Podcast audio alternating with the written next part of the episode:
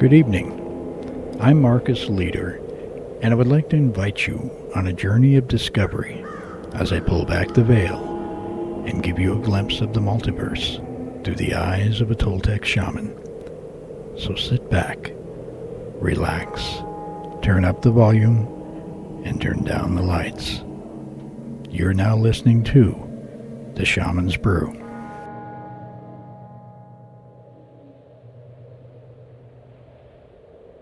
Hello and welcome to this week's show. After my last show aired, I had several people contact me wanting to know the difference between ITC and EVPs. So, since there seems to be a bit of confusion on the topic, I have decided to replay a roundtable discussion conducted by the host of Ghostly Talk between myself and another one of the top ITC researchers in the world today, Mark Macy. Within the body of this roundtable discussion, it is my hopes that all of your questions and perceptions of the nature of ITC, or instrumental transcommunication, will be answered. I will be offering this in this show and the next. Then from that point on, you should have a working knowledge of ITC and spirit communication, so that we can proceed with the news from the lab and my personal experiments with speaking to the dead. However, before we get started, I would like to send a special shout out to two of my most loyal and youngest fans, Molly and Trevor, from the City by the Sea in Washington State. Thank you to both of you for listening to my show and for being such great kids. I hope to meet you very soon, but until then I would like to dedicate this next song to you two. It was my favorite when I was your age, and that was a long time ago. It's called The Little Blue Man, sung by Betty Johnson. So, Molly and Trevor, this song is for you.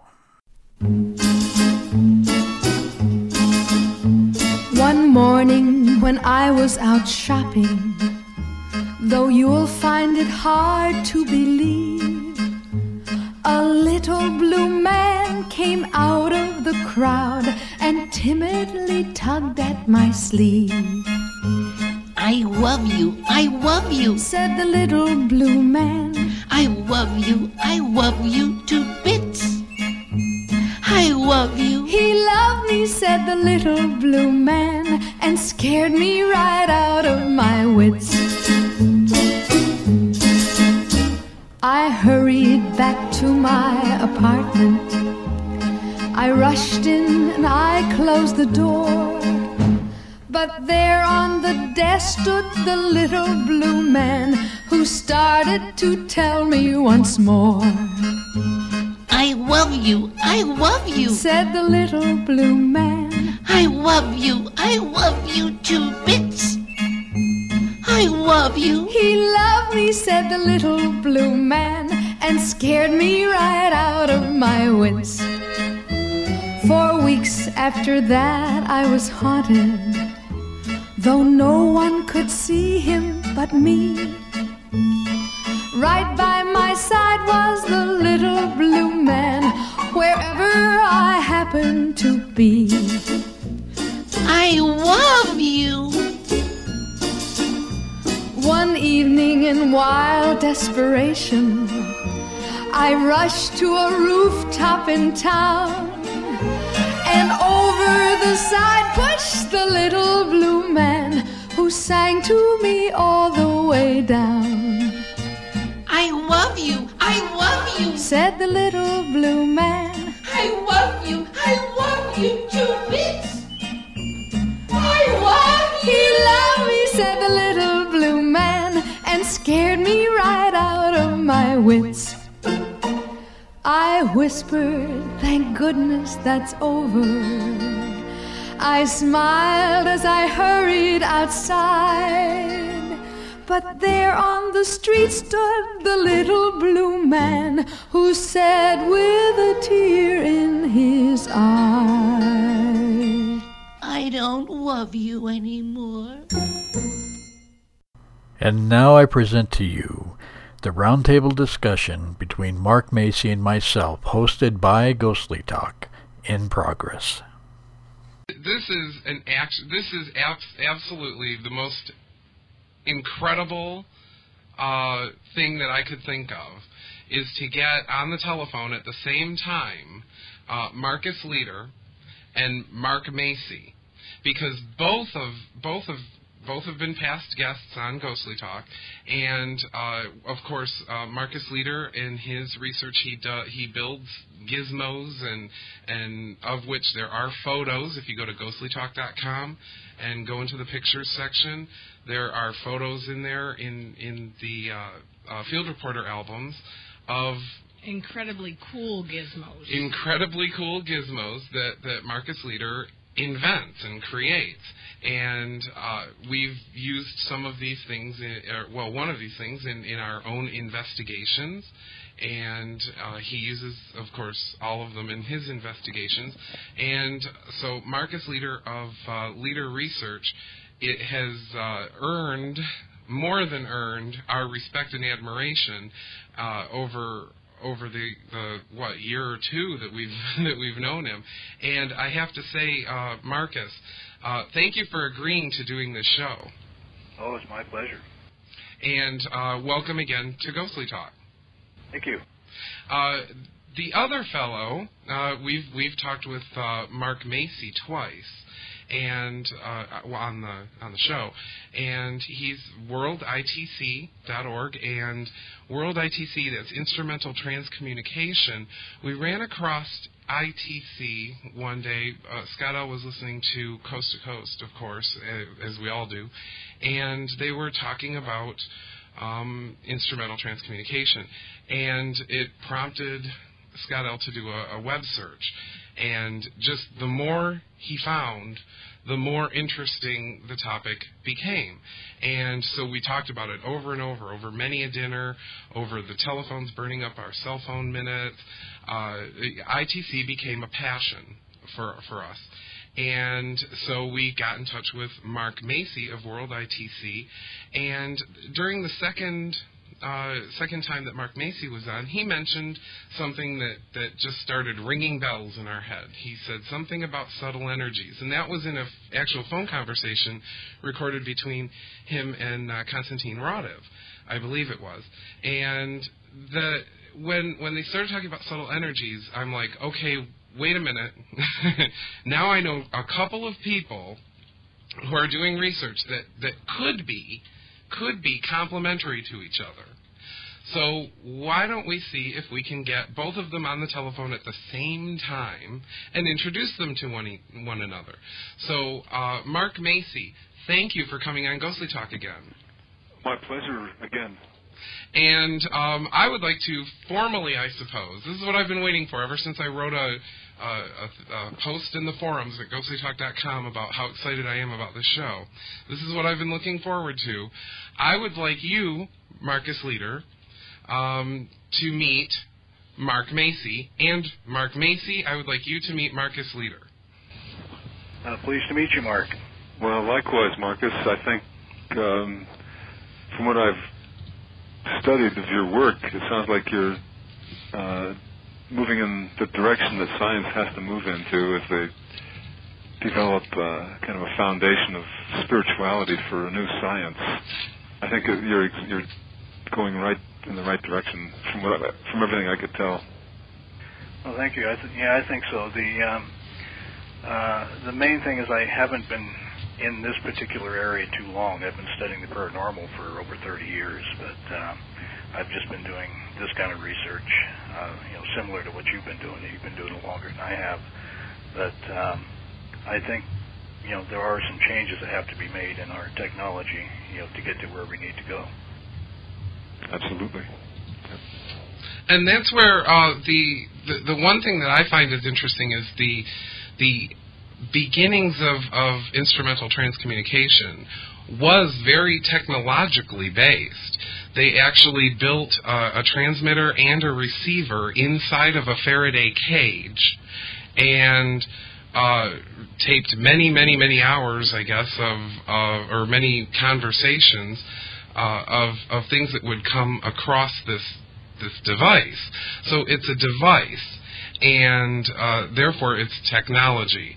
And now that was the beginning of ITC, I believe, and that was has not been able to be repeated quite yet. Well, they have not built the transmitter and receiver coupled together inside a Faraday cage. Well, of course, being inside a Faraday cage, you're not supposed to receive any outside signals. That's the idea of that. And so that's technology. Marcus Leder is working on technologies as well, using crystals and energies and magnets and just all kinds of different things come together in his, but it's not a transmitter-receiver kind of apparatus. It's quite different. He's trying to use the energy that is present and amplified or used by the various pieces in his creations. So, technology-wise,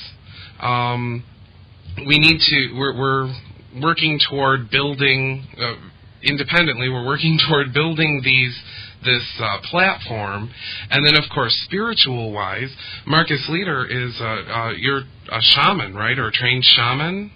That's correct. Yeah, I studied for 8 years. So you've got the right to talk about spirituality. You've earned this, and I know that Mark Macy as well has said that it comes across when everybody who's working on an experiment is I'm going to phrase this wrong, I know, so I'll have to be corrected, but in sync, in tune, aware, and of the highest intentions. So correct me if that's wrong, but everybody... Good, actually. Okay, but everybody has to be together on that, and that's a spiritual kind of state of being. So there's two sides, spirituality and technology. Marcus, let's talk about, if you could, let's talk about briefly with both of you the marriage of technology and spirituality. Yeah, in this field, you almost have to put both of them together.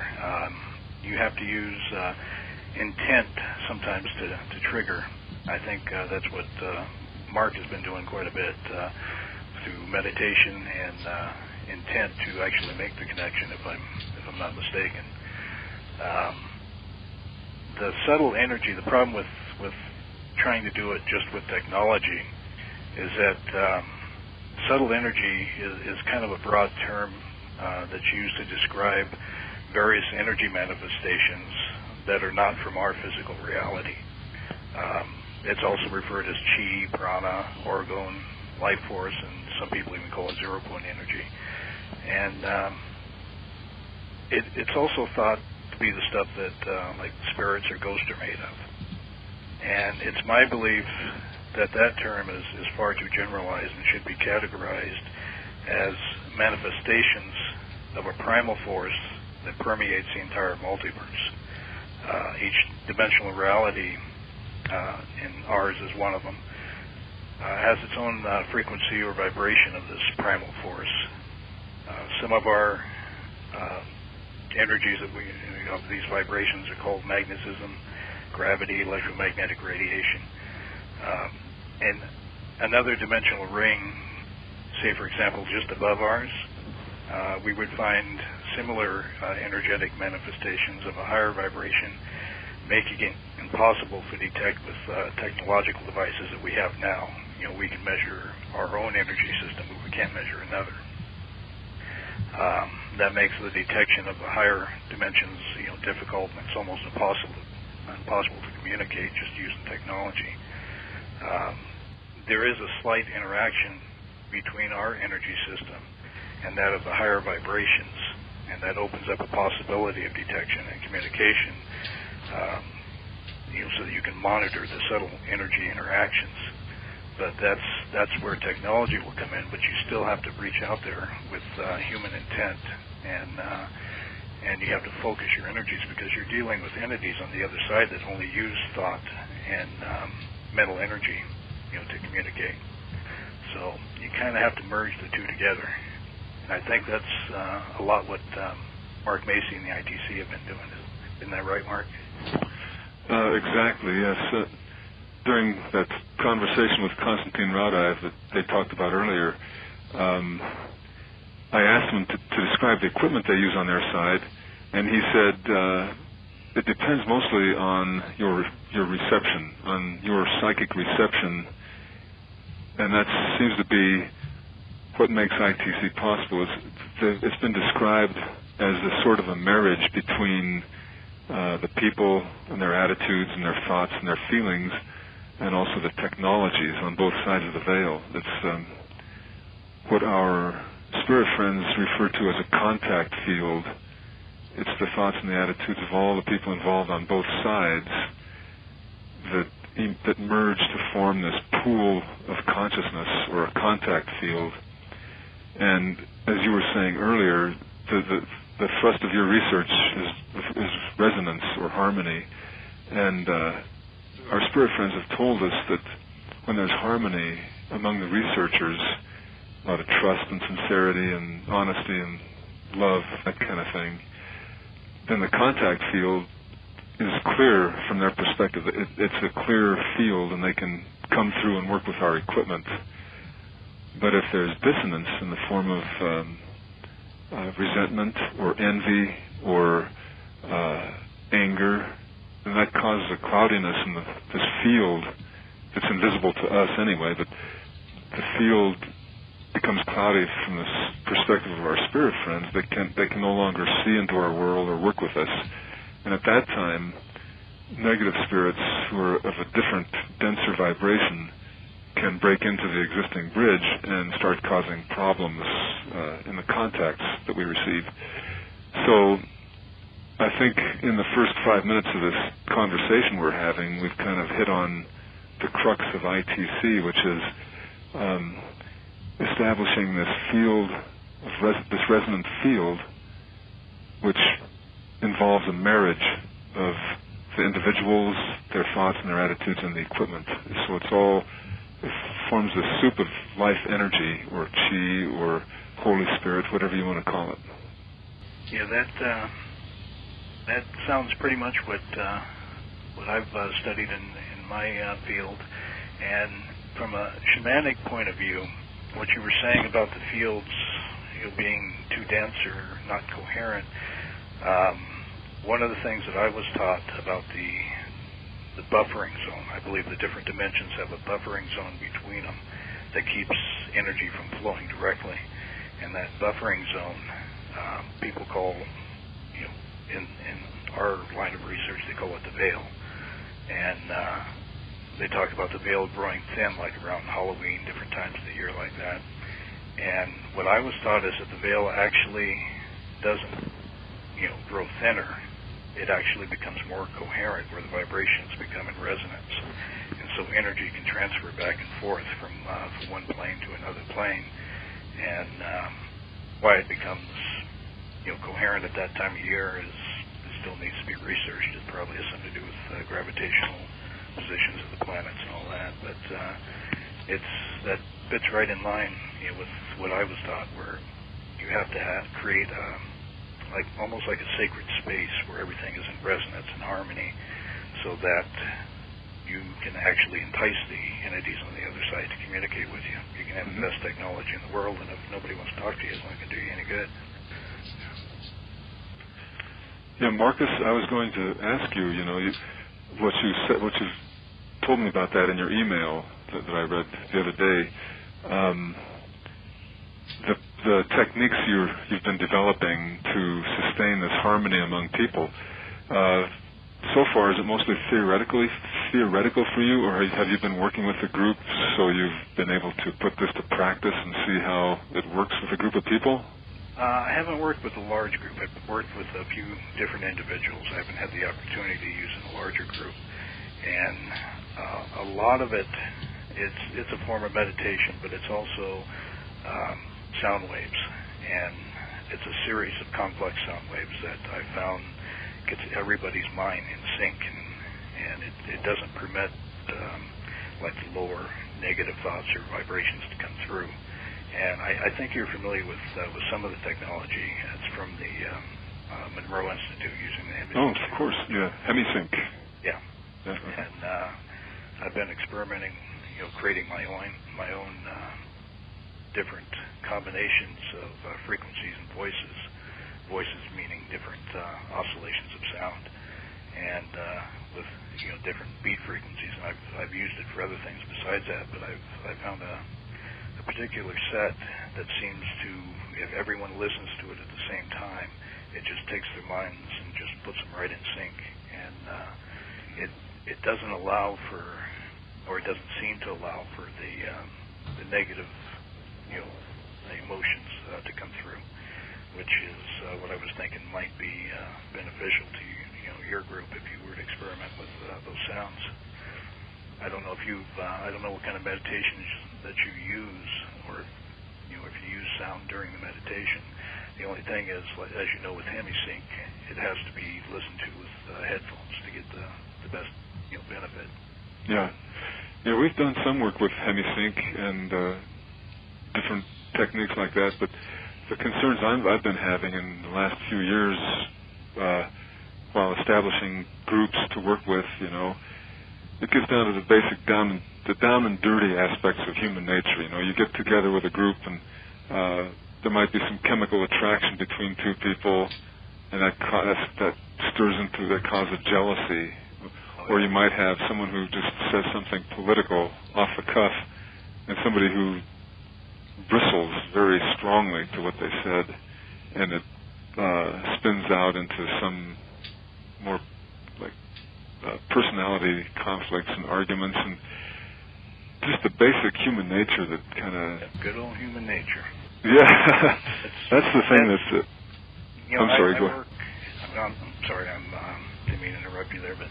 Yeah, that's one advantage of, I do a lot of work like that on my own, and, unless I argue with myself, then there's not a problem like that. But when you get into bigger groups and more diverse personalities, that's something you're going to run into. So I can see how that would be a problem. Well, there are indeed experiments where vastly different groups of people have achieved goals. And for example, I'll just throw out the Philip experiment at out in Toronto, and where they made up a character and then pretty much gave him power, even though he was fake, Philip.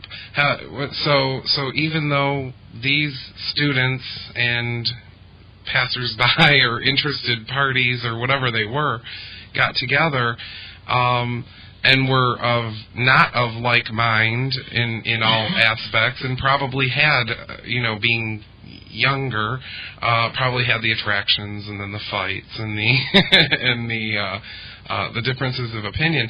They were able to produce results with that experiment, at least as far as I've read. I've never actually seen any on tape or heard anything, but the reports are that they were able to produce physical phenomena. And I know that's not what we're looking for, production of physical phenomena here, but they were able to for the purposes of the experiment, not take their own, biochemical, electrochemical furnaces and their own minds and outlooks and get over that for just the the experimentation time. And I'm wondering if there's a way, but if there's perhaps some kind of thing within our psyche that we can set aside those differences briefly for the purposes of experimentation. This is Mark Macy. Did you happen to notice when you were observing those experiments or reading about them, was it something that a group of people came together one time or two times, or was it a group that stuck together for a period of months or even years to where they sustained resonance over a period of time? Do you know what the situation was? Yeah, this was a prolonged period of time. I believe it was approaching a year. And then as the group broke apart... the experiment could not then be repeated, because then people were into their own things and they hadn't built up this harmony kind of thing. But the harmony was only for the purposes of the experiment. So that's why I'm wondering, is it possible something in the human psyche to set aside differences, set aside your biological desires and base emotions and things like that, for the purposes of scientific experimentation? Like when you walk into a doctor's office, everything is cold and clean and sterile, and you are overcome with a mood, and you don't think about the traffic ticket and the everyday thing. You're there to get your whatever you're there for done and then get out. So I'm wondering if there's something already in the psyche that could be taken advantage of, so that we don't have to be in harmony 24/7 in order to do experiments like this. Yeah, this is Mark Macy again. So what you're suggesting is kind of a rather than in-depth relationship among people, just to meet on a sort of a shallow relationship basis, just for the sake of the experiment. Don't get to know each other too well. Just establish a sort of a surface harmony that'll work for the experiments, and then move on to your personal lives separately and get into your deeper relationships with other people. Yeah, put that way, it doesn't seem very useful. Well, it might be. I don't know. It could be. Yeah, what I'm thinking, Mark, is might be able to employ a technique of like resonant tuning and the energy conversion box that the Monroe Institute uses, where you put all your worries and concerns and emotional differences and things in a box before an experiment is started. That's the only way I know you might be able to do something like that. That's a good point. Yeah, they do use that. That's true. They have Robert Monroe figured out a box. You open the heavy lid, you put all your emotional garbage in it, you close the lid, and then you go on with the resonant tuning as a group. That seems to work pretty well. That's a good point. Yeah, I know they had, there was one case they had years ago where in the Gateway Experience or program, they were having a group of people go through, and there was one woman in the group that was very attractive, and a lot of the other men, whenever they would go to do their exercise, their mental conditioning with Hemi-Sync, they would, since they were attracted to her, to keep her as being a distraction in their meditations, they would take her and put her in their energy conversion box, and they found that this woman couldn't get very far. She couldn't reach the states that she needed to, or get out of her body or anything. That's interesting. Because everybody kept locking her up every time. That's kind of interesting, because she can't help it. I know. But that kind of illustrates exactly the obstacle we have right now to ITC, which is basic human nature, the hormones, the egos, the personalities, the things that cause people to not get along over a long period of time. It causes blow-ups, and that's why conflict resolution is so important in most organizations, to learn how to deal with conflicts. And it doesn't make it easy to work as a resonant group and for ITC for that reason. But it's really important that we talk about these things, because the more we do, the more solutions will begin to bubble to the surface. Well, that's what I'm hoping for. Yeah, I think Doug's right. Would be a good way to do it, is to try to find neutral ground where everybody could put everything away. And that's the only mental technique I know of, is the energy conversion box.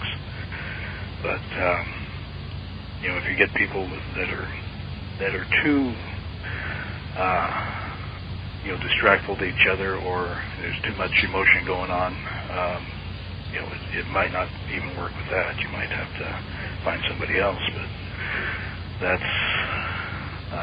that's a problem with working with groups of people like that, mm-hmm. as opposed to tight-knit groups. Yep. And that's why I think there are no big ITC bridges built to this world at the present time, where people in every country you can pick up the phone and talk to your Uncle Harry who died 2 years ago. That's what we're all hoping to have happen someday, but I think that's the reason why it's not happening, is because we can't establish the harmony necessary to do that. Yep. And that's what you and I are working on, Marcus, which I think is important. Yeah, and in a world like this, with all the war and everything going on, it makes it even tougher. Yeah, that's true. I'll tell you what, you guys, let's take a quick break. Can we... Will? Mm-hmm. We're going to take a quick break because that's a lot of stuff to analyze and think about. So we'll take a couple of minute break, and then we'll come back with more Ghostly Talk with Mark Macy and Marcus Leder talking about ITC communication with those on the other side of the veil, and see what we can do to bring technology and spirituality together. The whole gamut. We'll talk about everything that comes up after this break. And this is a perfect time to take a break in this show as well. Mark Macy and I have been discussing harmony and resonance between people and your environment. The real secret to breaking communication barriers between worlds is found by achieving a harmonic resonance with the people and the environment around you. This applies to ghost hunting and other forms of paranormal investigation as well. Have you ever wondered why some people get such great EVPs on locations and others seem to get squat? It is because of their own harmonic resonance being more conducive to transdimensional communication. This is true as well when you are trying to alter your consciousness to shift into other states of deep meditation and awareness. The best way I know how to help you achieve these states and improve your chances of successful communication through the veil is to bathe yourself and your environment with music. And not just any kind of music. It has to be music that will enhance and sustain harmonic resonance in a specific frequency range. There is only one musician I know that can consistently produce music of this nature, and I introduced you to him in my last show. His name is Peter Phippen, and he is one of the greatest flutists in the world today. The sounds and music that Peter produces when he plays a flute comes from a special place that is yet undefined by modern science. Peter thinks of himself as a conduit or an antenna to the universe around him, and he allows the music to flow through him rather than from within him. Much of his music is recorded in a single live setting and not played from memory or from a musical score. For this reason, each song is unique and very hard to ever play again exactly the same way. In my shamanic lineage, we would say that spirit is musically manifesting itself using Peter as a divine instrument. I strongly recommend to all who wish to learn the methods and shamanic practices that I will be teaching in this show and in my future books to buy and use all of Peter's CDs. And to all my fellow paranormal researchers, I'm going to let you in on a little secret that I use to stimulate paranormal activity in both the lab and haunted locations. Take one of Peter Phippen's CDs with you and play it just loud enough to be heard, and you will be amazed at how your EVPs and photographic evidence will evolve in quantity and quality. I will be giving examples of this in my shows next month. I will talk with you more about Peter and his work in next week's show. But until then, you can find information on ordering Peter's music on his own website, www.peterphippen.com. That's Peter, PHIPPEN.com. Or you can go to my website, theshamansbrew.com, and find him on my links page. Until then, relax and close your eyes. And if you're not driving, let your mind evolve and float as Peter carries you on the waves of his song called Meditations, from his album also called meditations.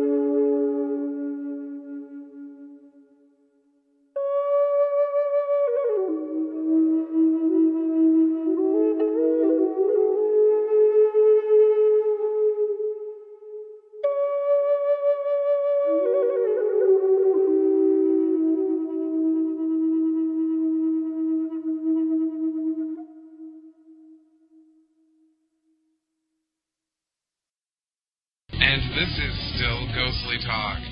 Macy of worlditc.org and Marcus Leder of Leder Research. Welcome back to Ghostly Talk. And we were talking about, a lot of things. But what I'm wondering now, unless you don't want to change the topic, what I'm wondering now is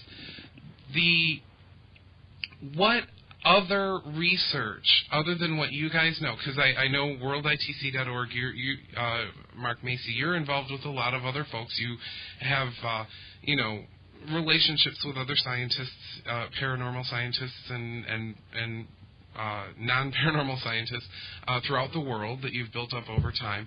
And you probably have a better handle on what's being investigated now than I do. And then, of course, Marcus Leder, who's been all over the Internet for a couple of years now, looking at all these different folks and what they're doing. What things are going on that in the world other than this track, other than the ITC and spiritual track to get this kind of thing going. I know offhand of EVP, for example, but what other kinds of things are we looking at along this line to get contact with the other side? Yeah, I was actually going to ask Mark that question. Excellent. If you have come across other researchers outside of World ITC that are doing similar research or related fields, because I haven't come across too many.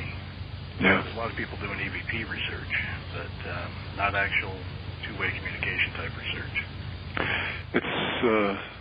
It's been my experience over the past 15 years, I guess, that there was a sort of a heyday of all sorts of wonderful results happening in the 1990s with the Scole experiments in England, where they were having incredible physical phenomena, probably the most amazing in the world ever reported. You know, it was just an incredible set of experiences they had. And the ITC experiences, our research group, our INITS group, International Network for Instrumental Transcommunication, we were having miraculous contacts. And there were some other German researchers, Adolf Holmes, Klaus Schreiber, getting amazing things. But this is, again, ITC, I guess, that I'm talking about now. But an interesting thing happened around the year 2000. There seemed to be a shift in the world, political and economic, which spilled over into a lot of religious and cultural things, too, which started causing a lot of problems in the world.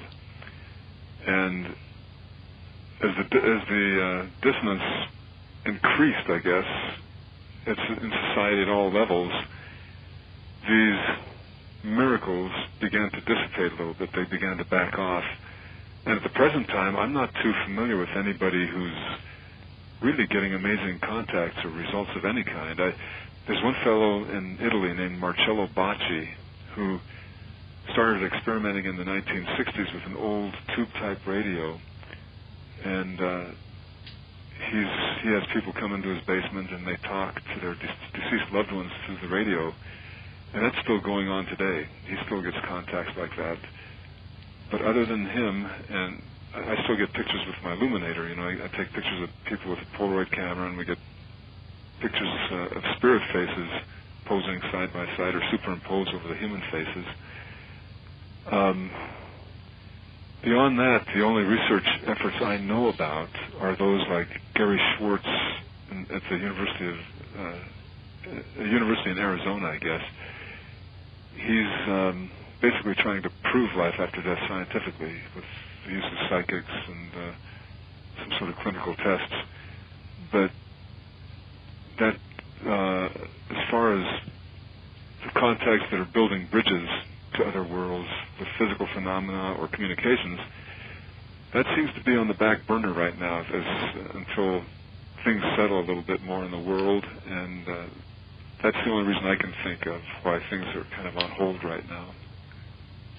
Well, I do notice an upswing of sorts of mental mediums, because there's physical mediums and mental mediums. Physical mediums are what you think of when you think of the spiritualist movement, the rapping on the walls, the table tipping.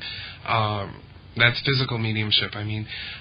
Mental mediums are folks who go into a slightly altered state of consciousness and then receive, apparently, and I mean, I'm fairly convinced about some of these folks, too, because some of these... have brought information that I don't think were being presented by the sitter, the person they are reading for. Brought information to them that would make them cry, that would make them just absolutely amazed. And I don't think the sitter was broadcasting this through any mannerisms or speech or anything like that. I think the person was just sitting there, and then bam, the mental medium hits them with a fact or an impression that they got, like, what does this mean to you? And then all of a sudden they start bursting into tears, right? That's not normal. So I'm convinced about some of this kind of thing. But I've noticed an upswing in mental mediumship as opposed to a downswing.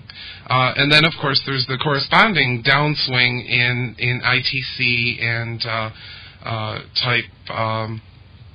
bridge building.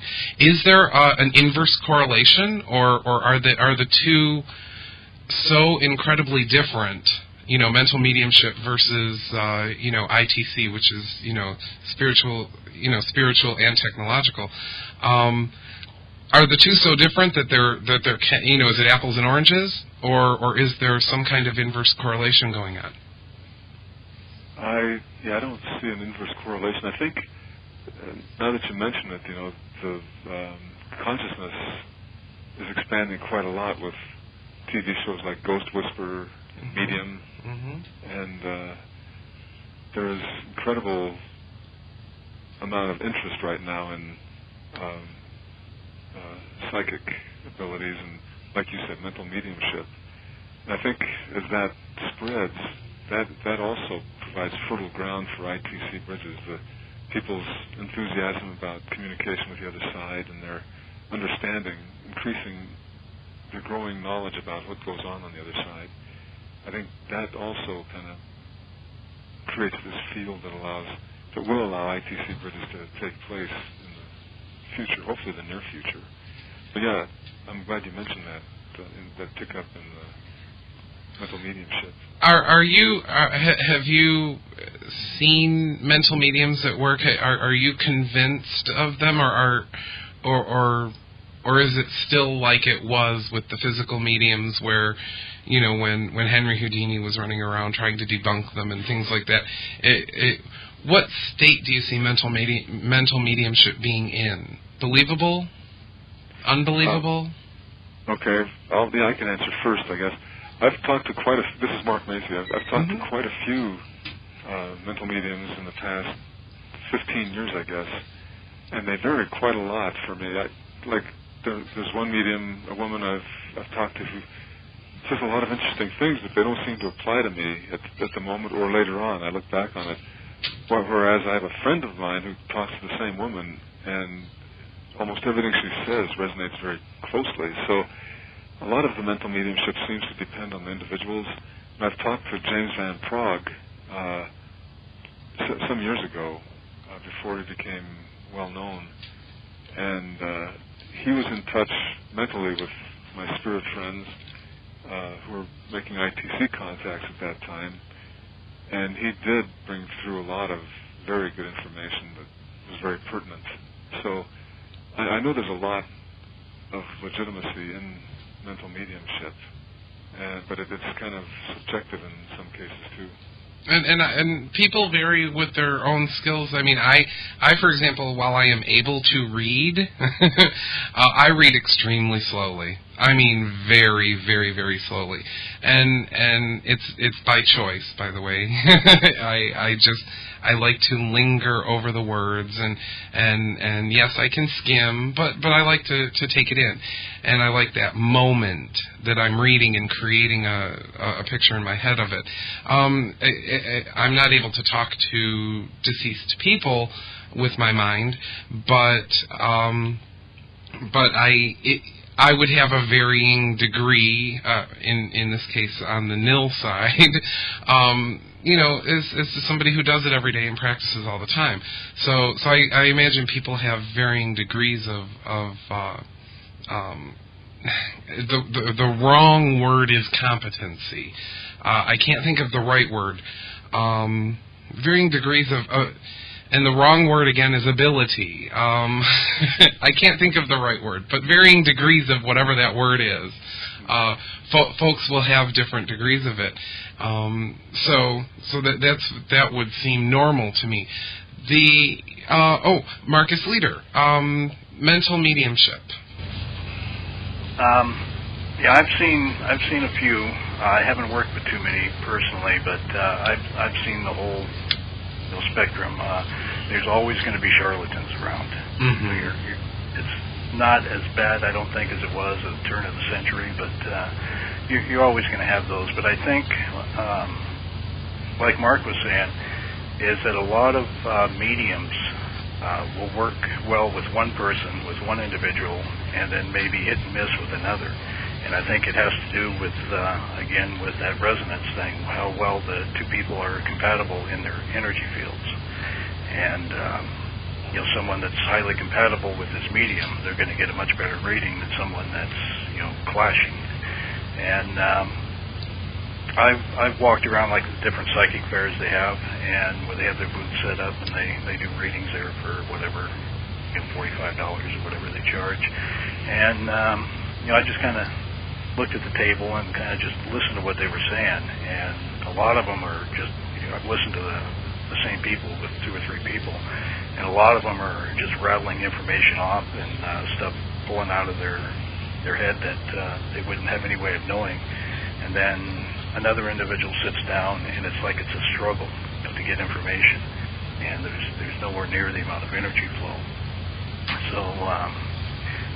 And like you were saying about their different degrees, there are different degrees, you know, I haven't found the right word either, you know, accuracy, effectiveness, or whatever you want to call it, but some, you know, are definitely better than others. Some are able to open up and reach into the other person or into the multiverse, you know, and tap into information.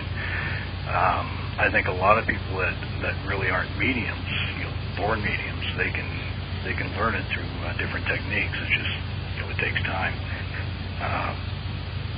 The other thing to consider with mediums, if you look at it from, you know, a scientific, parapsychological, you know, point of view, if a medium sits down, they may be getting information from your dead Aunt Mabel, you know, telling you all these things, or they may be tapping telepathically into that person's energy that they're given the reading for, and getting all this information without them even knowing it.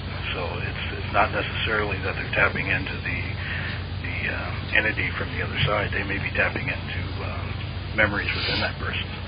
So there's a lot of different facets of mediumship, but there does seem to be an uprise, you know, legitimate mediums today. And is it going to get easier, better, or worse, or is anybody scared of 2012, the year? Oh boy, that's a tough one. There's so much controversy on that. You know, there's even you know, somewhere I saw a cartoon about the two you know, calendar makers sitting there making the calendar. And they're chiseling away, and the guy stops, and the other guy tells him to go ahead and finish the calendar, and he says he can't because he ran out of stone. So there's didn't disconnect you. Oops. Yeah, oops. There's a lot of controversy about that. I, you know, don't really have enough evidence to form a logical opinion on it yet, but. I think there's a reason they stopped at 2012, but I don't necessarily, you know, anytime there's something like that that happens, we automatically tend to jump to catastrophe, end of the world type thing. It could be a very positive thing, you know, also it could be the point where we actually, you know, open up and bridge these bridges we're trying to bridge, like what the World ITC is trying to do. It may be the point where harmony is starts to take a turn for the positive. It's hard to say. Yeah. In fact, I kind of agree. I think I like to think that what's going on now in the world is kind of a stirring up of wounds. You know, you open a wound up, you have to kind of stir things up before the healing can begin. And so maybe we are entering a dark period of stirring up old wounds so we can enter a period of healing and peace and resonance afterwards, you know. And, that's what I like to think. And when that kind of new age comes, I guess that's when there will be all sorts of bridges opening up and good feelings around the world and a lot of harmony. Yeah, that's what we like to think. Otherwise, all the work we're doing now is going to be for nothing. We can talk to anybody we want on the other side then. Well, we'll be talking to him because we'll be over there. Yeah. Right. We'll float over and say, hey. Okay, something I want to ask both of you. Mm-hmm. And I didn't mean for this to turn into an interview kind of thing. I just but having both of you on the line is an opportunity I cannot pass up, right? One person that I'm absolutely fascinated with is Bill Nell, and he studies the Philadelphia experiment, the experiments at Montauk with the ESP chair that was given to humanity by aliens, and time travel, and through the function and use of this chair, and different dimensions, and just all kinds of stuff that go along with Philadelphia experiment and Montauk. And what it appears that they did, and we don't know because no one will talk about it openly or freely other than what's already been given to us to the world by a few people. It appears like they just threw a whole bunch of power, electricity, regular power, at this specially designed chair, and sat a psychic, an operator, a chair operator who was psychic, gifted psychically, at least enough that they deemed, who would then control where and when the person who was going to step through this tunnel emerge. The psychic would use the chair and the power to create this vortex that the person would go through and emerge on the other side. Is this kind of bizarre thing possible? Is it not? Is it within your imaginations, or the way that you guys understand the world and the way it works and the way power systems and electronic gizmos, because this chair would be nothing but a huge electronic gizmo with a lot of power behind it. Is all this within the realm? I mean, it is marrying technology with psychic and therefore spiritual things together, just a one-person operator, though.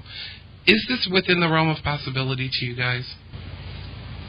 Well, I think it is.